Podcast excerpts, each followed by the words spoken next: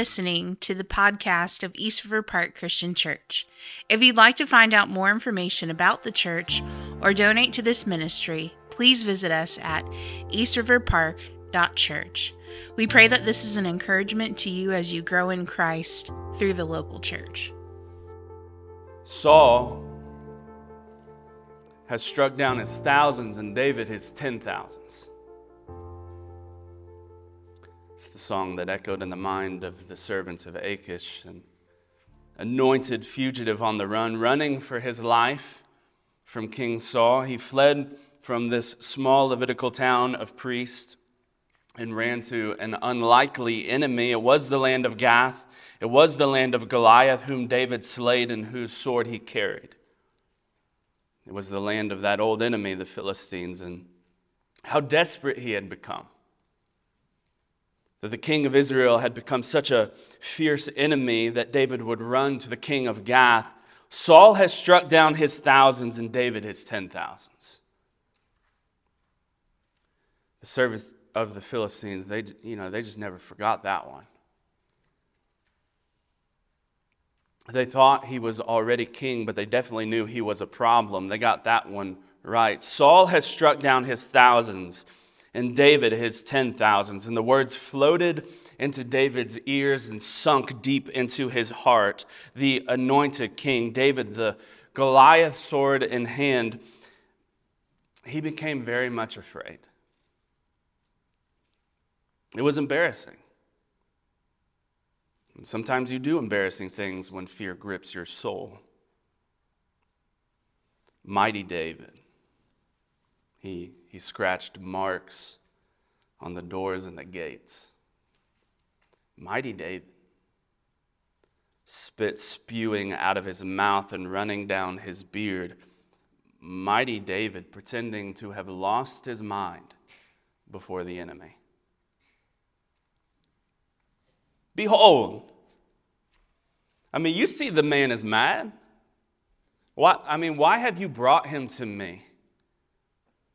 Do I lack madmen in this town? Why have you brought this man to act insane in my presence? Like, do you really think I'm going to let this guy in my house? was the words of the king before the servants and fearful David. It, you know, it was embarrassing. But it worked. Another near death experience avoided, and he ran and escaped to the cave of Adullam. Where was God?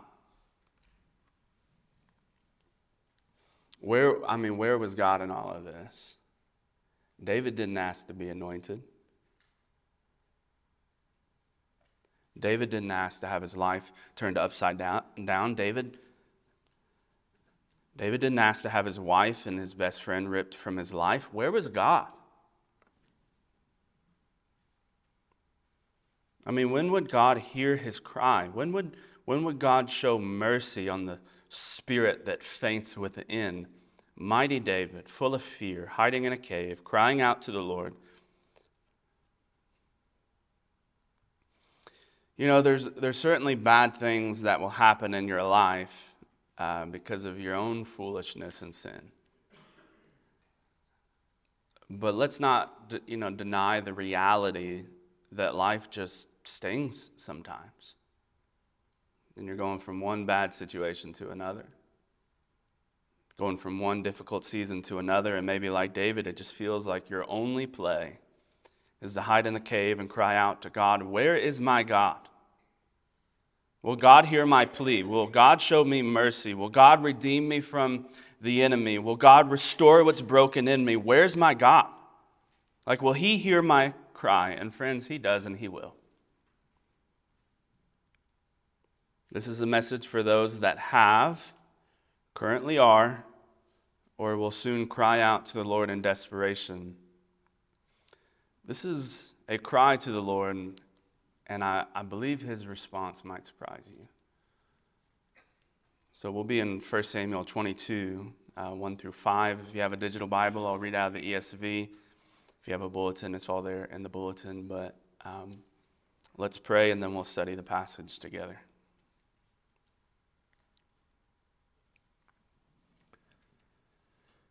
Father, I'm, I'm thankful just to be a part of a church, surrounded by people that um, are incredibly kind and loving, God, that are, that are humble. Knowing that that happens because they understand the magnitude of how big you are. They understand that how holy you are and how, how much we need Christ. That's what we pray as we open your word this morning, that we would again see how much we need Christ. So, God, I, I, I pray for grace um, as we walk through a, a story in the Old Testament, and we pray these things in your Son's name. Amen. Let me, let me read the story first, and then we'll walk through it together. This is 1 Samuel 22. Um, start in verse 1. David departed from there and escaped to the cave of Adullam. And when his brothers and all his father's house heard it, they went down there to him. And everyone was in distress, and everyone who was in debt, and everyone who was bitter in soul, they gathered to him and he became commander over them, and they were with him about 400 men. And David went from there to Mizpah of Moab. And he said to the king of Moab, Please let, let my father and my mother stay with you till I know what God will do for me. And he left them with the king of Moab, and they stayed with him all the time that David was in the stronghold. Then the prophet of God said to David, do not remain in the stronghold. Depart. Go into the land of Judah. And so David departed and went to the forest of Hereth. We don't, we don't always get to see and hear the mind and heart of someone in the Bible during a narrative account, but in 1 Samuel 22, 1 through 5, we actually do. There are several Psalms that mention David fleeing from Saul. Two Psalms specifically mention being in the cave, Psalm 57 and 142. And so, for the sake of clarity, let's stay focused on Psalm 142. This is not on the screens, but if you have a Bible, you can turn there with me, or I'm going to read the whole Psalm. So, 142. It says this A maskil of David when he was in the cave a prayer. With my voice, I cry out to the Lord, and with my voice, I plead for mercy to the Lord, and I pour out my complaint before him. I tell my trouble before him when my spirit faints within me. You know my way. And the path where I walk, they have hidden a trap for me. Look to the right and see there is none who takes notice of me. No refuge remains to me. No one cares for my soul. I cry to you, O Lord. I say to you, You are my refuge, my portion in the land of the living. Attend to my cry. For I am brought very low. Deliver me from my persecutors, for they're too strong for me. Bring me out of prison. I may give thanks to your name. The righteous will surround me, for you will deal bountifully with me. The prayer from the cave, it's the prayer from mighty David, and friends, it's the prayer that is answered in 1 Samuel 22. Let us not forget that the Lord hears our cries when we pray to Him. He does. The Lord hears our humble pleas to Him for mercy in our lives, even if it feels like everything is falling apart, even if it feels like God is very much far away. He is an always present God that listens to the cries of his children. And so I want to give us three points from 1 Samuel 22 in light of Psalm 142. So, three points of how the Lord responds to our humble cries for mercy. When I cry to the Lord, if you're a note taker, let me give you point one He will gather the afflicted.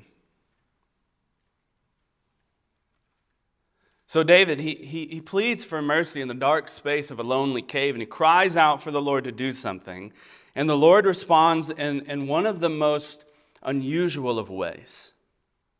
Honestly, the Lord often answers our prayers in ways we never saw coming. Such it is for the prayers of the anointed David. Lord, like I, I cry for mercy. My spirit is faint within me. No one even takes notice of me. And who does the Lord send? Look at verse 1 of our passage. And when his brothers and all the father's house heard it, they went down there to him. Well, that seems a little random to me. I haven't heard, seen much of David's family in a long time. We know David is the son of Jesse. We know that David had seven brothers. We also know that David, you know, he just like every family, didn't always get along with everyone in the family. Listen to the account in 1 Samuel 17 if you remember when David brings his brother supplies on the battlefield. So this is 1 Samuel 17 starting in verse 28. Now Eliab, his eldest brother, heard when he had spoke to the men, and Eliab's anger was kindled against David, and he said, Why have you come down? And with whom have you left those sheep in the wilderness? I know you, your presumption and the evil of your heart, for you have come down to see the battle. And David said, What have I, what have I done now? Was it not but a word? And he turned away from him toward another and spoke in the same way, and the people answered him again as before. But here we are in the cave. I mean, David at one of his lowest points to date, and who shows up in the cave at his weakest moment? It's the family. Well, I mean, why did family show up? Well, um, you know, they might have just feared staying in Israel, being related to David. It was probably safer in the cave um, than it was being close to out of control King Saul. But I believe we can rightly assume, you know, they showed up for David. Regardless of how difficult things might have been in the past or how wonderful things might have been in the past, family shows up. And just a side note, um, that's what godly families do. They show up for each other, even in the worst of times. That's the power of family. And I can't prove this, but I can only imagine the tears and the hugs from David seeing his parents and siblings show up to the cave. Nothing, and, and I mean nothing, can replace godly families. Nothing can replace a godly father or mother showing up for their kid. This county and this country needs more godly families, but isn't it unusual? Mom, dad, brothers, sisters, the whole house showed up for David. That's unusual, but it's going to get even weirder in the text. Look at verse 2. And everyone who was in distress Everyone who was in debt, everyone who was bitter in soul, gathered to him. All right, God, maybe, you know, maybe you didn't hear my prayer. Um, maybe, you know, maybe because we're in a cave, the cave blocked the prayer connection. Um, maybe I didn't make my situation clear. I need mercy I need help. And so far, you've sent me my parents, my siblings, and a bunch of busted up men with a lot of physical and emotion, emotional baggage. You got anyone else to send me? And he does, but we're not there in the story just yet. You know, here's what I doubt David is seeing in the prayer that the Lord has just handed him a mighty army of cutthroat men that need a leader, men of all, with all kinds of issues in their past, are the answer to the prayer. The Lord was raising up a group of bandits turned warriors. These are the men of valor. 1 Chronicles 12 8. From the Gadites, they went over to David at the stronghold in the wilderness.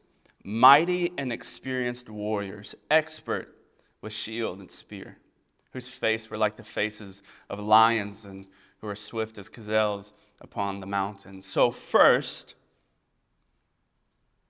to be clear, the Lord answers our prayers on His terms, not our own. And I, don't, I mean, maybe I'm just speaking for myself, but I, I, truly don't think there's a person in this room that would have chosen to bring that kind of drama into the cave. And that's the answer to prayer. And you know, it's just not lost on me. The beautiful picture of Christ in that story. That King David was only meant to point us to King Jesus, that the Lord gathers to himself a band of misfits to claim them as his own, men and women full of affliction, even affliction done to themselves men and women in distress, life turned upside down, messy past, full of addiction and abuse, struggling to keep going, wrestling with just the difficult realities of, of relationships and money, and everyone in distress can show up to be led by King Jesus. I mean, men and women in debt. Specifically, the debt of sin before the holy God, sin that is warned for everyone to see, and sin that's buried deep in our heart that we'd be embarrassed if anyone found out about. Everyone in debt can show up to be led by King Jesus. Men and women in bitterness, just, just angry, angry at everyone and everything, always searching to expose what is negative, always drinking the poison of a bitter heart. Everyone in bitterness can show up to be led by King Jesus. And just like a, a, bunch of bandits in a cave that David turned into warriors, Christ Jesus gathers the afflicted and he makes them sons and daughters of an eternal kingdom. 1 Peter 2 9, but you are a chosen race, a royal priesthood, a holy nation, a people for his own possession, that you may proclaim the excellencies of him who called you out of darkness into this marvelous light. Distress, debt, bitterness, and makes us a royal priesthood and a holy nation. That's what I'm looking for when I cry out to the Lord. That's what King Jesus will do when I cry out to the Lord. Let me give you point two. He'll protect the vulnerable.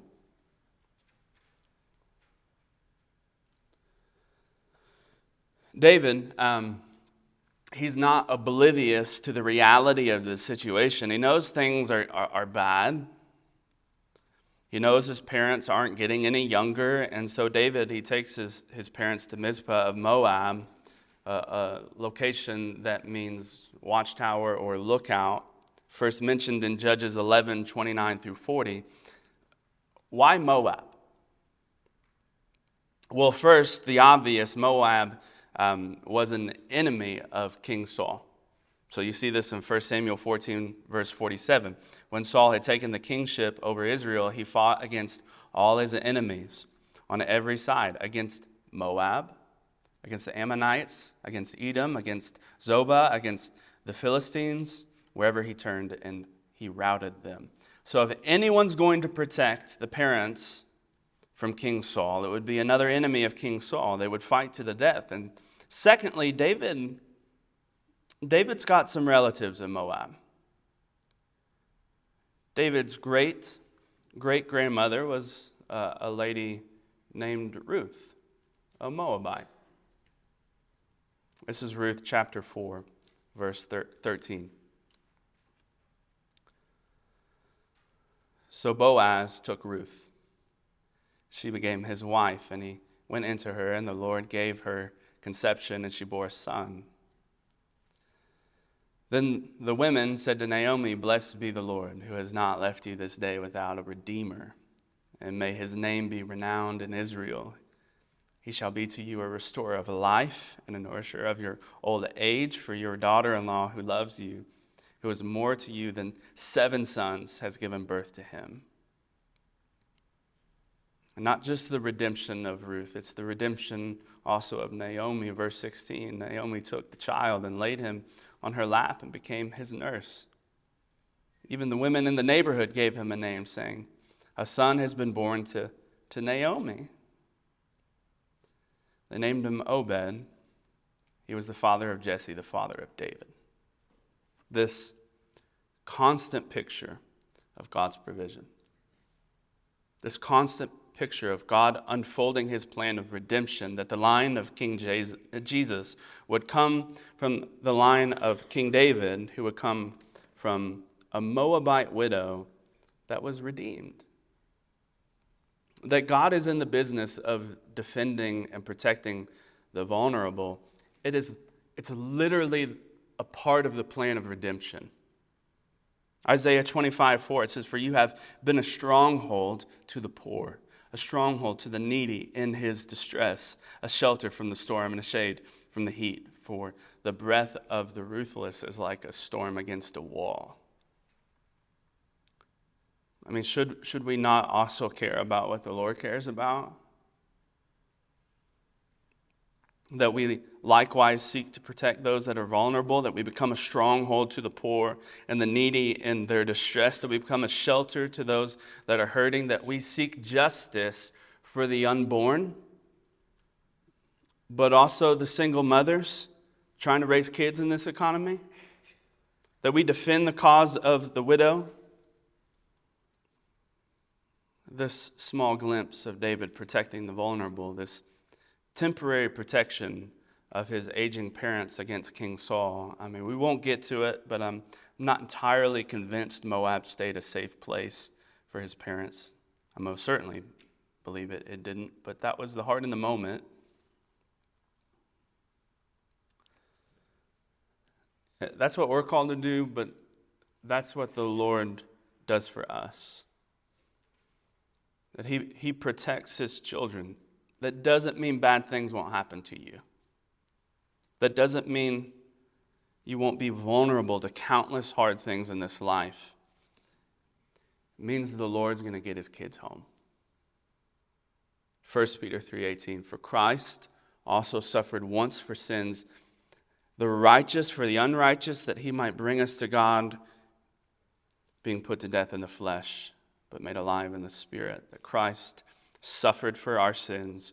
Christ gives us his righteousness.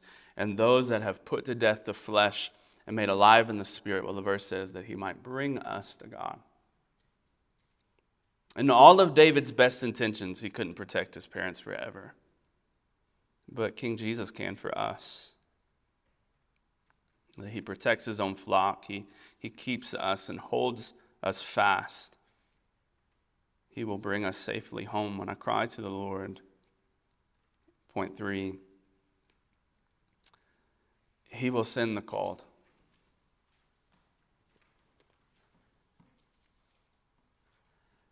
And I'm going to bet all the money I don't have that this is exactly what David did not want to hear. There's a prophet named Gad that shows up in verse 5 of our passage. He's a, he's a prophet from the Lord. He'll show up again in 2 Samuel 24 when he rebukes David for his sin of taking a census. So it's safe to say the prophet doesn't always arrive to, to deliver good and comfortable, heartwarming news. And to be fair, the prophets of God, uh, the, the true prophets of God, come to declare the word of God. Not to make you feel good, not to give you a, a, sense of false hope, but to tell you the truth. And that's what Gad has arrived on the scene to say do not. Do not remain in the stronghold. Depart and go into the land of Judah. Excuse me? what did that guy just say? Did he say Judah? I mean, did he, did he say, leave the stronghold and go back to where King Saul is? The prophets of God, man, there's something else. And what does David do? End of verse 5, he departs and he goes to the forest of Hereth in Judah. Crying out to the Lord for mercy against the enemy. And how does God answer that prayer? By sending him right back to the enemy. Why? Because David wasn't born to hide in a cave. Because David wasn't anointed to post up in a temporary stronghold. Because David was called to be king. And that's where God sent him. Let me put it like this the afflicted and the vulnerable don't get to hang around until God calls them home. And I get it, life, life is obviously incredibly difficult, and we cry out to the Lord for countless hardships and things in this life. Deliver us from sin, deliver us from financial issues, deliver us from relationship problems, deliver us from sickness, deliver us from the affliction that just so easily bruises our heart. But to be incredibly clear, the process of redemption, the process of deliverance, involves being sent on mission. We aren't bandits anymore. We aren't sons and daughter. We are sons and daughters. We are followers of King Jesus, which means we're called to be sent.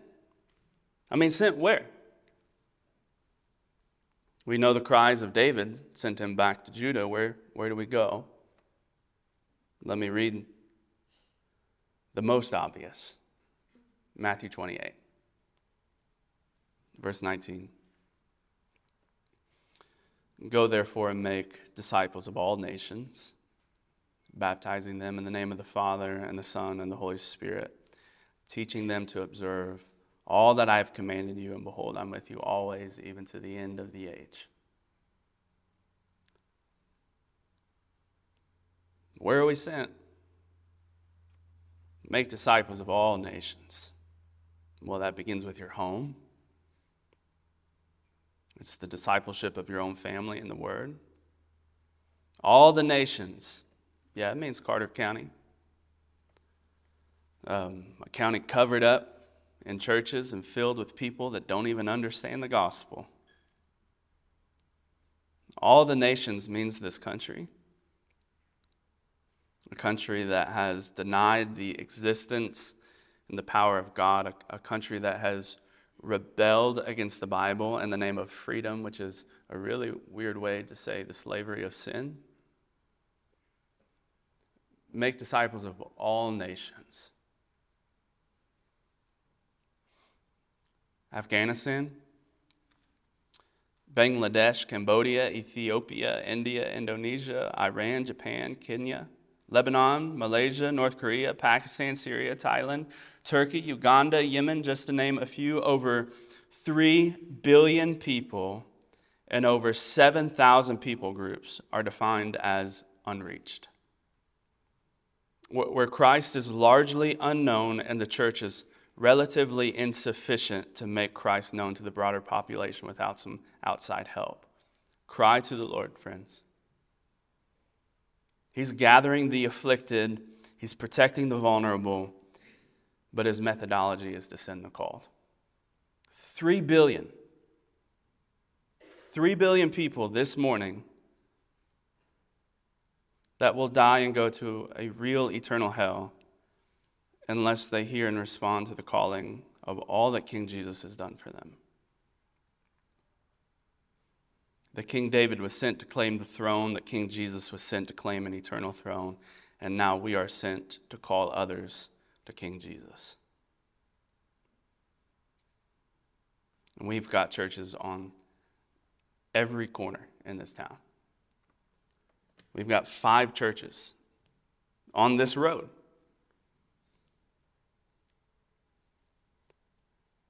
Three billion men and women that know nothing about Christ Jesus.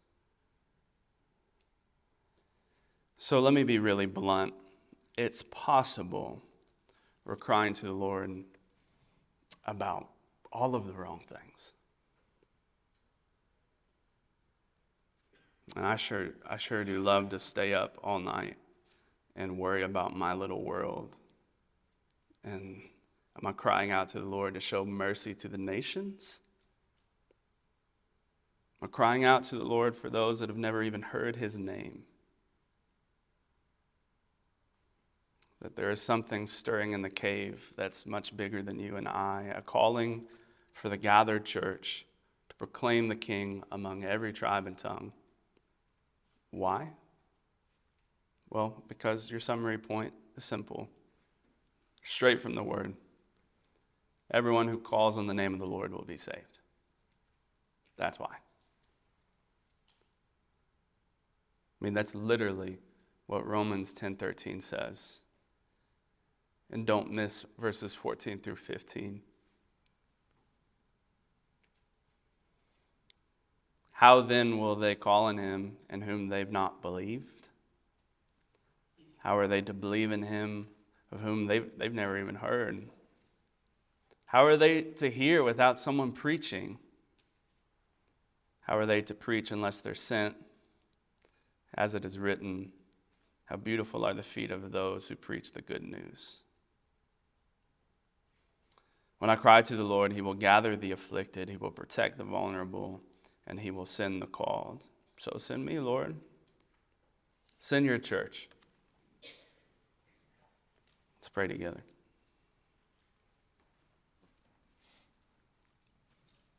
God, we're thankful to, to gather and study your word.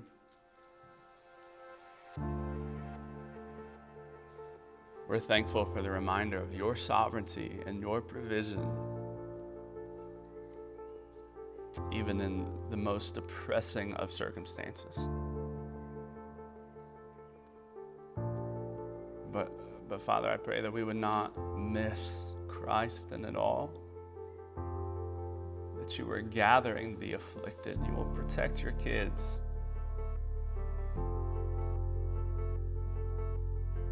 But I, I pray that our church, that myself, for myself, that we would care, that we'd even care worried about every little thing, coming in here, drinking our coffee, in our comfortable, safe church. We even care. There's three billion people that don't even know you. Help us to be a church that, that prays, that gives, that goes um, to proclaim King Jesus to the nations. And God, we know the nations are, they're, I mean, they're hurting right now.